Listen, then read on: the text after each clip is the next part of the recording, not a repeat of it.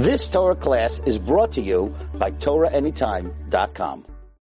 So, in this week, we have, it says like this, heaven forbid a million times. Heaven forbid, it should never happen to anybody ever. But this is what the Torah says. This is what it says. It says, heaven forbid, if a person is in a t- tough situation. Let's say he's in tough, sometimes it happens. A person can be in a tough situation. And if he's in a tough situation, right, heaven forbid, there's a halacha that says in, in this week's parasha that if he sells himself as a slave to another Jew, that Jew cannot treat him with sl- despicable slave work. You understand? You can't tell him, oh, by the way, uh, can you do me a favor, can you polish my shoes? Get on your knees and polish my shoes. You can't do that.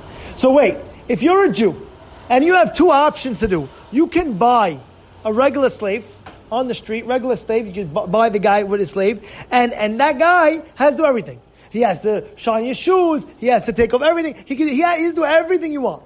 Then you have another option of buying a Jew where he's, you know, you're limited in what you're allowed to do. So who would you buy? You would buy the other person, not the Jew. So why would, the Torah is telling you, if you would buy a Jew, you cannot, as a slave, if heaven forbid, you cannot use minimum. Why? Because he's my slave, he's not your slave. He's God's slave, he's not your slave. So my question to you all is, if that being the case, so why would anybody buy a Jewish slave? If he could choose a non-Jewish slave and do whatever he wants, why would he choose a Jewish slave? You had a question? Solid? So the answer I'd like to say is that in life you have to understand that we're not just we're not just in it for ourselves. You have to think of the broad picture. We are Am Yisrael. Am Yisrael, hi. You know that? Am Yisrael, Echad. Sh'ma Yisrael, Hashem, Ekad, Hashem, Echad. Mika Mcha Yisrael, Goy Echad B'Adis. We are one nation. That means, in essence, every one of us is really a team. The fact, if you if you need help, I'm there to help you because, you know what? You're my teammate. You're with me, no problem. You're, you're Klal Yisrael.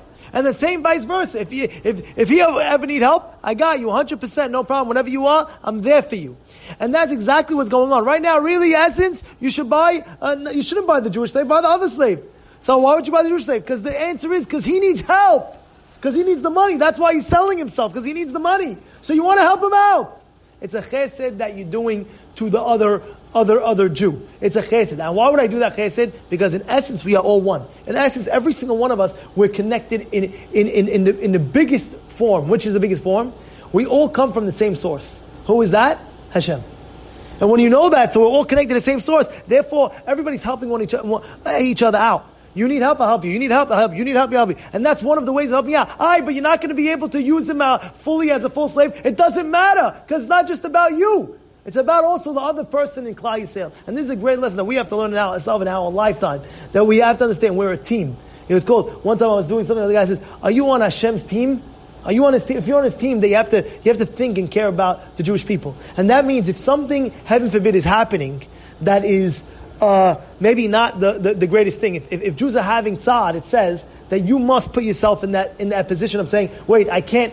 I let's say, for example, a guy is eating, uh, he loves ice cream, and every day he eats ice cream for lunch. Every day, whatever it may be. And he doesn't stop. He gets the fudge, and he gets the, the, the, the, the whole nine yards.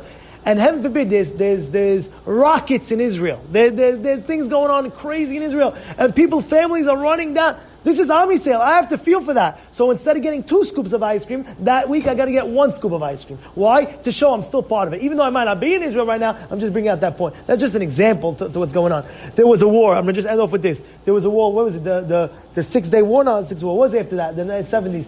Gulf, Gulf War? Gulf War? Gulf War. ninety-one. Which one was it? Which one? Gulf War, right? So what happened was there was one guy in Lakewood.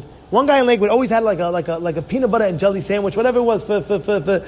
So this time he, he he didn't have the jelly with it, or he didn't have the peanut butter, one or the other. So one guy said, "What was that?" He says, "There's a war in Israel. My brethren is they they have to wear what is called the gas masks, and I'm over here uh, having a whole crazy meal. No, I got to feel that sorrow, and you must feel like sorrow." That is the Gemara Mesechah Ta'anid Davyud Aleph. Go look it up. It says a whole thing that if Bnei Yisrael is b'tzad, you have to feel for them, and you can't indulge as you usually do. Why? Because we're all one, and we're all one. I feel for each other. You've just experienced another Torah class brought to you by Torah Anytime dot com.